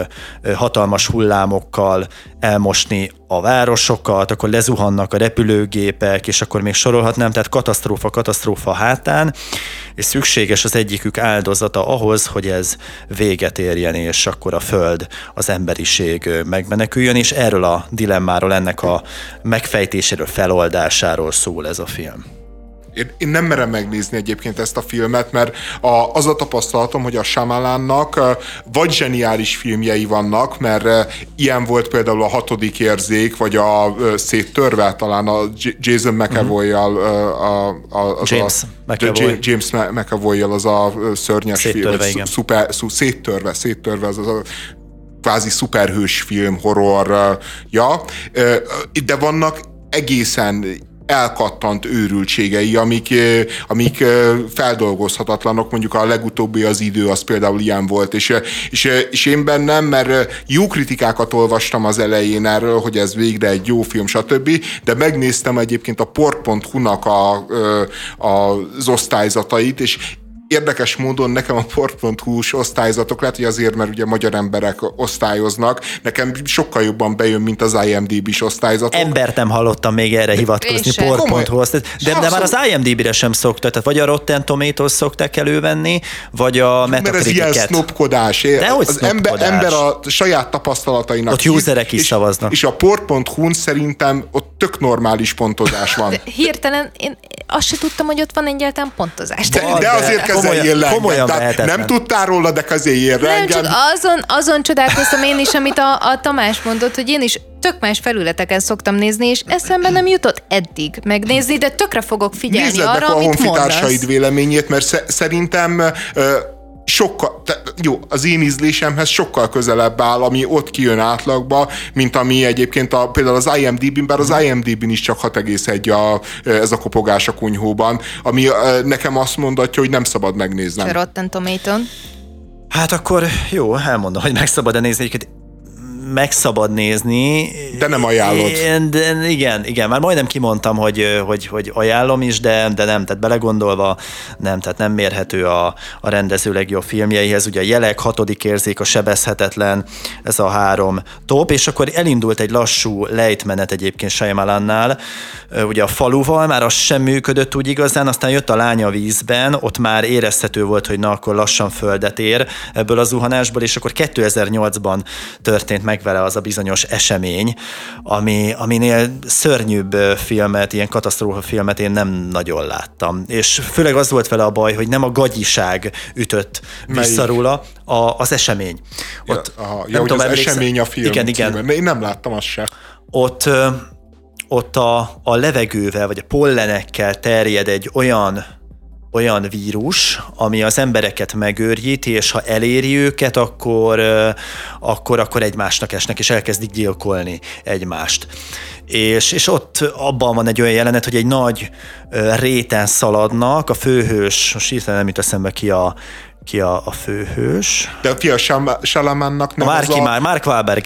Ne, nem az a nagy tragédiája, hogy ő a hatodik érzékkel berobbant, ami egy ilyen iszonyú ilyen hűha film volt, és, és az emberek azt érezték, hogy, hogy valami olyan történt velük a moziba, ami nagyon-nagyon régóta nem, és, és ő azóta azt akarja állandóan túlszárnyalni, és így egyre vadabb, abszurdabb sztorikat visz vászonra, amelyiknek se füles se farka, tehát hogy a kb. az ő fejébe áll össze, uh-huh. és senki máséba, és uh, érdekes módon ehhez mindig talál producereket meg, aki me- megfinanszírozza, uh, miközben, hogyha így kevesebbet akarna markolni, hogyha kevesebbet akarna mondani, mert a széttörve például ezért volt jó, meg egyébként a sebezhetetlen is, mert, mert, mert ott legalább volt, volt egy, egy viszonylag egyszerű sztori, amit el tudtál mondani, egy történet, és és azon belül, meg ez a salamánság elkezdett működni, mert, mert volt egy csomó olyan részlet, csomó olyan dolog, ami így elgondolkodtatott, aminek így nem igazán tudtad hova tenni, nem igazán tudtad, hogy van-e értelme, de amikor egy filmnek a végén érzed ezt, az ciki. Amikor egy film közben bizonyos dolgokra így ráhökkensz, akkor az meg jó. És, és ő valahogy ebben vesztett mértéket. Én nem tudom, az a baj, hogy ebben a beszélgetésben én rossz vagyok, mert ennek a trélerét egyébként láttam, és én a, uh-huh. moziban azt gondoltam, hogy ez pont arra lesz jó, hogyha egy este ilyen nagyon lazába szeretném, és nem a film társadalmi tragédiákat szeretném véletlenül nézni, akkor majd így felírom, hogy talán megnézem, de én szerintem a hatodik érzék óta nem láttam, vagy tehát, hogy így mindig látom a trélereket, azt mondom, azt mondom, róla. hogy így erre lehet, hogy el kéne katasztrófa turistáskodni, mert itt így trélerek alapján, de aztán soha nem tettem. Az a baja ennek a rendezőnek egyrészt szerintem ez egy létező jelenség, hogy valaki elveszti az ihletet vagy a tehetségét. Ez, ez, ez, ez elő szokott fordulni nagy művészekkel is, hogy, hogy alkotnak valami nagyot, aztán utána akárhogy izzadnak, akárhogy pörögnek a fejükön, az arcukon, egyszerűen nem tudnak magukból kiizzadni ahhoz hasonló jót, mint amit korábban csináltak. És itt tényleg nem arról van szó, hogy nem tudja megismételni a hatodik érzék sikerét, vagy, vagy nem tud olyan, olyan művészi magasságokba emelkedni, hanem arról van szó, hogy volt a hatodik érzék, és akkor zuhanás, volt két állomása ennek a zuhanásnak, földet ért, és azóta ott fetreng a földön, a betonban, és próbálja összeszedni a porcikáit tehát egészen elképesztő a kontraszt ahhoz képest, ahonnan indult és ahova jutott. Mert ez is, ez a film is túlságosan kioktató, túlságosan érthető, ö, belemagyarázza az arcodba, hogy neked mit kell gondolnod erről az egészről, miközben a kiinduló pont egyébként zseniális. Nem tudom, a villamos dilemmát ismeritek? Mi az Abszolút. a villamos?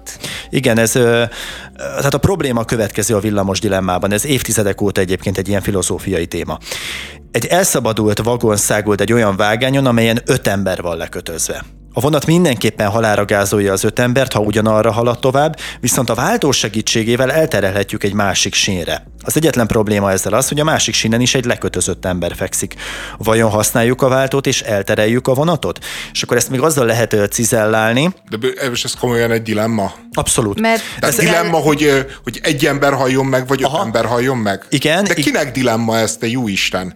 Hát én nyilván Szerintem ha, kell a... hallgass meg a cizellát. Nem, nem, nem egy, egy, egyáltalán az, hogy hozzámersz nyúlni a váltóhoz, hogy, hogy az, azáltal te Megmentsek ki... négy embert. De igen, hozzámerek nyúlni a váltóhoz. Valaki meg, valaki meg azt mondja, hogy nem, akkor történjen az, aminek történnie kell, és akkor hátra Nyilván Ez nem is dilemma, ott, de várjál, a... akkor itt a másik, ami egyébként ebben a filmben is megjelenik, hogy ez egy 60-as évek óta terjedő városi legenda szerint, tehát ennek van valós alapja, egy hídkezelőről szól, akinek választania kellett egy személyszállító vonat és a négy éves kisfia között hasonló ö, szituációban. Na, az Na, nehéz, az, az nehéz, mert, mert, mert személyesen érintett vagy. Tehát Aha. nyilván a, és ez a film erre játszik a, rá? A, a kisfiad az, sok, az sokkal többet ér neked, mint akár az egész világ. Tehát ott, ott szerintem meg az a logikus döntés, hogy az ember a, nem gép, és egész egyszerűen a gyerekéhez nyilván ösztönösen, zsigerileg úgy ragaszkodik, hogy az se érdekli, hogyha tíz utasszállítógép ütközik össze, de, de hogyha nem vagy érintett, hogyha nem vagy érzelmileg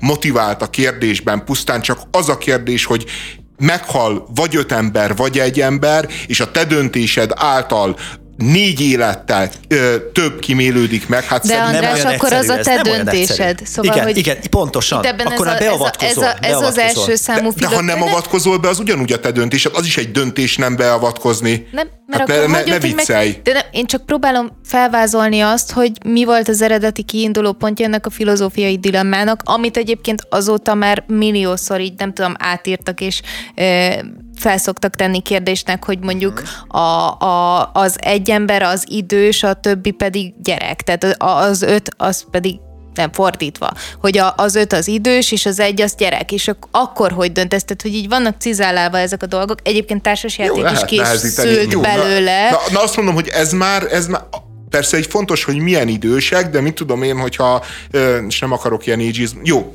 jó, na azt mondom, hogy ezt már esetleg értem, de, na, az, de hogy azért mondom, öt hogy... élet, egy élet, ott az eszénen, ott nagyon de egyszerű pedig az azt is értened kéne, mert különbség hidd el, az, hogy, hogy te beavatkozol egy ilyen súlyos helyzetben, az sokakat leblokkol, megrémít, és inkább a menekülést választják, hogy nem akarnak tudomást venni arról a szituációról. Egy ilyen is van. És te, tudom, hogy ezt döntésként ö, ö, apostrofálod, hogy, hogy valaki ezáltal nem ment meg négy életet, de a beavatkozásnak az a agresszív aktusa ebben az esetben, az, az sokakat halálosan megijeszt attól, hogy, hogy, ők, hogy ők bármit is tegyenek.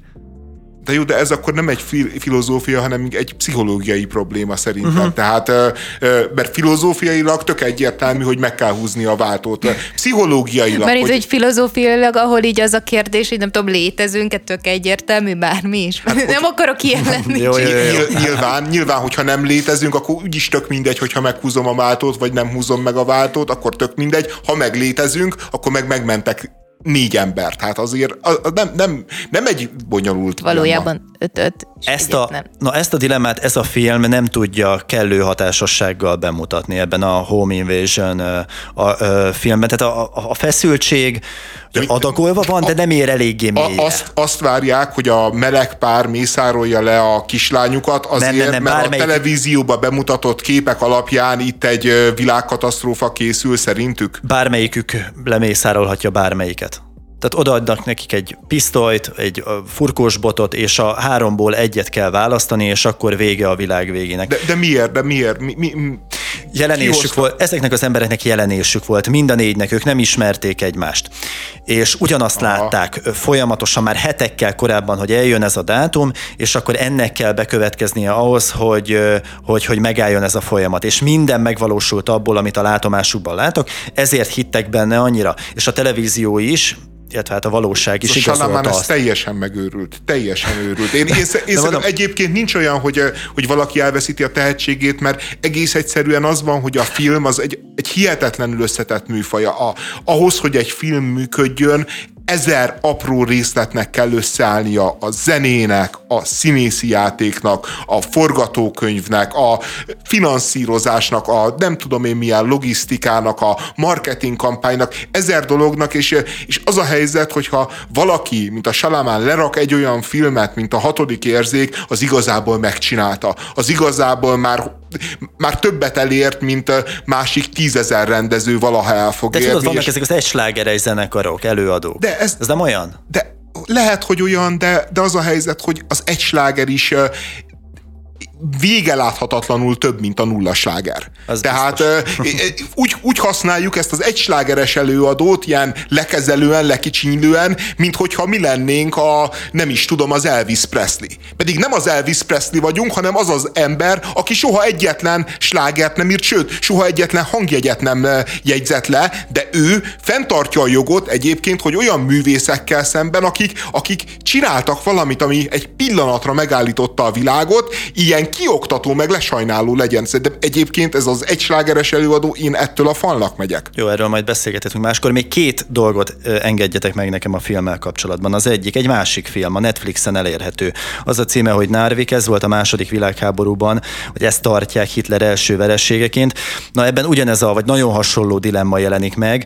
Egy anyuka, akinek a gyermeke beteg lesz, úgy éri el, hogy német orvosok ott abban a norvég városban segítsenek a gyermekén, hogy cserébe feladja az angol kollaboránsokat, a vezetőket.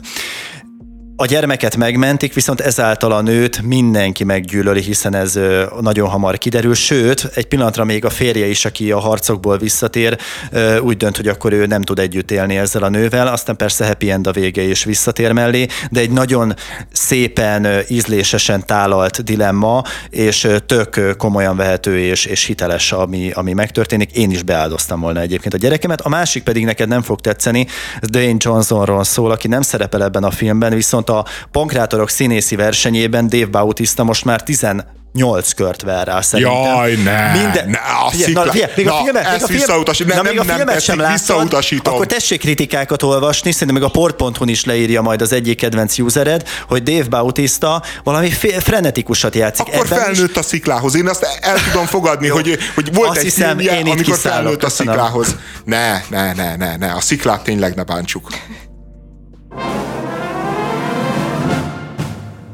A Nemzeti Választási Bizottság kedden 8 hét arányban elutasította az LMP akkumulátorgyárakról szóló népszavazási kérdését, ami helyi népszavazáshoz kötné az akkumulátorgyártással foglalkozó üzemek létesítését.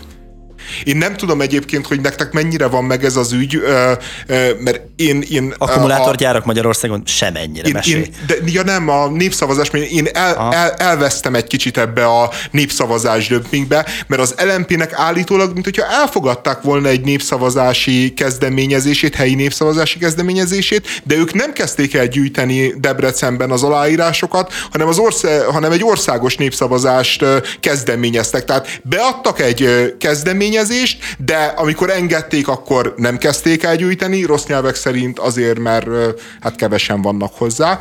A, nem, mint ők, vagy az igazi debreceniek? Most a, ez, jó, bocsánat, ez nagyon ők, rossz vicc nyilván volt. Nyilván ők, az, az igazi debreceniek azok elég sokan vannak. A, és most a, és és most nyilván elmentek a Nemzeti Választási Bizottsághoz, ami elutasította az ő kérésüket, amennyire az én szegényes jogi ismereteim engedik, egyébként elég felháborító érveléssel, tehát hogy, hogy kb. ott tartunk Magyarországon, hogy, hogy nem lehet semmibe se népszavazást kiírni, miközben én azt gondolom, hogy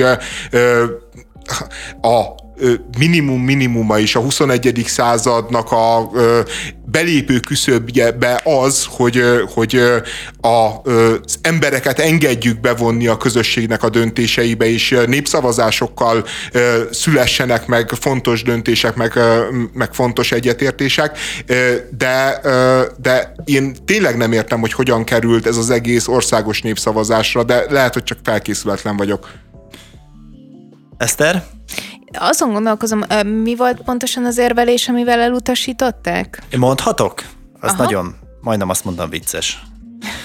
Akarja-e ön, hogy Győrben akkumulátorgyár létesüljön? Ez volt az egyik kérdés. Az indoklás. Ö, a létesít szót amellett, ja igen, a létesít szót emellett helyi és időbeli meghatározást is hiányosnak tartják. A Győrben szerintük pongyol a megfogalmazás, időbeli korlát pedig nincs benne. Így gyorsan hozzátenném, hogy... Ez ha... olyan, mint amikor egy kutatási kérdést értékelsz az egyetemen a szakdolgozók. De nem, ez a helyi népszavazás, eh, amit elutasítottak. Tehát ez, ez nem az ez LMP nem az féle országos, hanem ez a helyi, a, az LMP féle javaslatot azzal utasították el, hogy, hogy alkotmányba ütközik, mm. ugyanis a népszavazási törvényt érinti, és, és miután a népszavazási törvény az alkotmánynak a része, ezért bla bla bla bla de Nem, mert ez ugye azért kérdeztem meg, mert népszavazást nem lehet kezdeményezni az alkotmány, az alkotmány módosítására vonatkozóan, a költségvetéssel kapcsolatban, adókkal, illetékekkel és vámokkal kapcsolatos kérdésekben. Tehát ugye ezért van az, hogy... Nemzetközi szerződések. Igen, és tehát hogy ezért van az... Szuper. Ilyeneket tudok, ja. Ezért van az, hogy De Dwayne Johnson milyen színész, azt nem tudja. Szóval ezért, ezért kell ilyen nagyon ügyesen meg jól megfogalmazni, hogy ezeket így pont ne próbálja érinteni, és akkor itt jön, itt jön mindig az, de... az így nem tudom, így latba, hogy akkor ezek most különleges beruházások lesznek innentől kezdve, ez ilyen országos gazdasági kérdés, és nem de, tudom, hogy... Ez ilyen szörnyű jogászkodás, ez, hogy ne érintse a költségvetést, ezt értelmezhetem úgy is, hogy egy költségvetésnek egyetlen sorát se érintse, tehát lehet egy ilyen Ne kelljen kifizetni érzelm, a népszavazást. Me, meg értelmezhetem úgy is, hogy ne kelljen kifizetni a népszavazást, mert jelen esetben, mit tudom én, hogy elmaradnak ezek a beruházások, azért az azért igencsak érinti a költségvetést. Tehát mind, mindegy, rossz ez a törvény, és különösen abból látjuk, hogy rossz, hogy az elmúlt 12 évben, amióta NER van, azóta nem lett kiírva kb. ilyen módon népszavazás, csak egy lehetett volna ugye a olimpiás, uh-huh. de, de az meg aztán elmaradt. Hát erre azt tudom mondani, hogy welcome to the club, mármint az LMP-nek.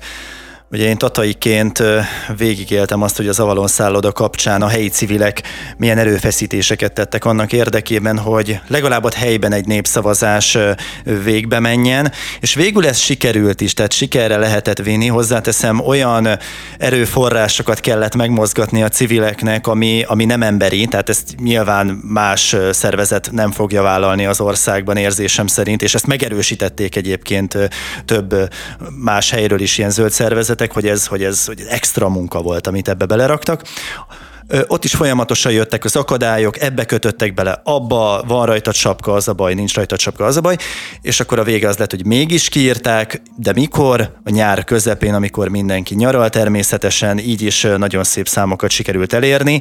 Aztán miután a kormány úgy döntött, hogy ez már nem egy kiemelt beruházás, és kevesebb pénzt fog rászánni arra, hogy, hogy ez a szálloda megépüljön, ott már a polgármester feltette a kezét, hogy ah, megvan most már ez a kritikus tömeg, látom, hogy senki sem akarja, akkor tényleg nem is lesz. Aztán, hogy lesz ebben változás. Hát igen, ezek az akugyárak viszont nem fognak így elmaradni, mert az, az a helyzet, hogyha Ez nincsenek... nemzet stratégiánk, András. Miért hát, maradnának el? De ö, egyébként szerintem abba ö, az szerintem egy tök legitim vita, hogy ez jó nemzetstratégiai döntés, vagy nem jó nemzetstratégiai döntés, és, és szerintem nem feltétlenül van egyértelműen igaz, akik azt mondják, hogy most ez az akkumulátorgyár, ilyen-olyan fenntartásaik vannak. Én beszéltem egy egyetemi professzor ismerősömmel, ő mondta, hogy, hogy a na, kémikus, és, és ért ezekhez a dolgokhoz, meg a technológiához, és mondta, hogy, hogy nagyon sok igazság van abban, amit, amit mondanak az ellenkezők. Viszont azt is látni kell, hogy két, dolgot kell szerinte látni, és ezt érdemes megfontolni. Az egyik az, hogy a technológia borzasztó gyorsan változik. Tehát az, hogy most me- megindul ez a beruházás, hogy 5-10 év múlva mi lesz, nem tudjuk. Azt viszont tudjuk, hogy az autógyárak írtózatos dolgok, pénzeket fektetnek most ezekbe a technológiába, a kínaiak hatalmas pénzeket tolnak bele, és van egy esély, hogy valamiben Magyarország első legyen. Tehát, hogy ne akkor érjen ide valami, amit már 50 helyen gyártanak, hanem először itt telepedjen meg. Ő se biztos benne, mondjuk ő Fideszes azért elég keményen, ő se biztos benne, hogy, hogy jó döntés, de, de azt mondja, hogy ezt meg kell fontolni. Nekem a, a rossz érzésem azért attól van, hogy, hogy, hogy én att, hogy attól félek, meg azt látom, hogy az Orbánék elsősorban nem ezt a vitát folytatták le magukkal, önmagukkal, hanem, hanem azzal szembesültek, hogy ennélkül a beruházás dömping nélkül, amit ezek a gyárak jelentenek, egész egyszerűen ilyen rövid távon, négy-öt éven belül megkérdőjeleződne az ő gazdasági teljesítményük, és igazából a hatalom megtartása az, ami őket vezeti ez, ebbe az irányba többek között. Szerintem nagyon érdekes, amit mondta, és nagyon fontos rá kapaszkodni. Nem tudjuk, mi lesz öt év múlva a technológiai fejlődésben, és szerintem a legfontosabb kritika azon túl, hogy iszonyatosan egészségtelen, az pont az, hogy technológiai fejlődésbe kéne fektetni. Abba kéne, hogy mi ezzel tudjunk lépést tartani, és nem abba, hogy össze tudjunk szerelni dolgokat, amiket ma látunk. De azért ez, ez technológiai fejlődés is, tehát azért ezt idehozni, ez, ezeket a kapacitásokat, nyilván nem az első vonal, de azért e, ezek nagyon komoly dolgok, és nagyon-nagyon komoly beruházások. Azért nem véletlen, hogy ezért fél Európa harcolt ezekért a beruházásokért. Köszönjük a figyelmet!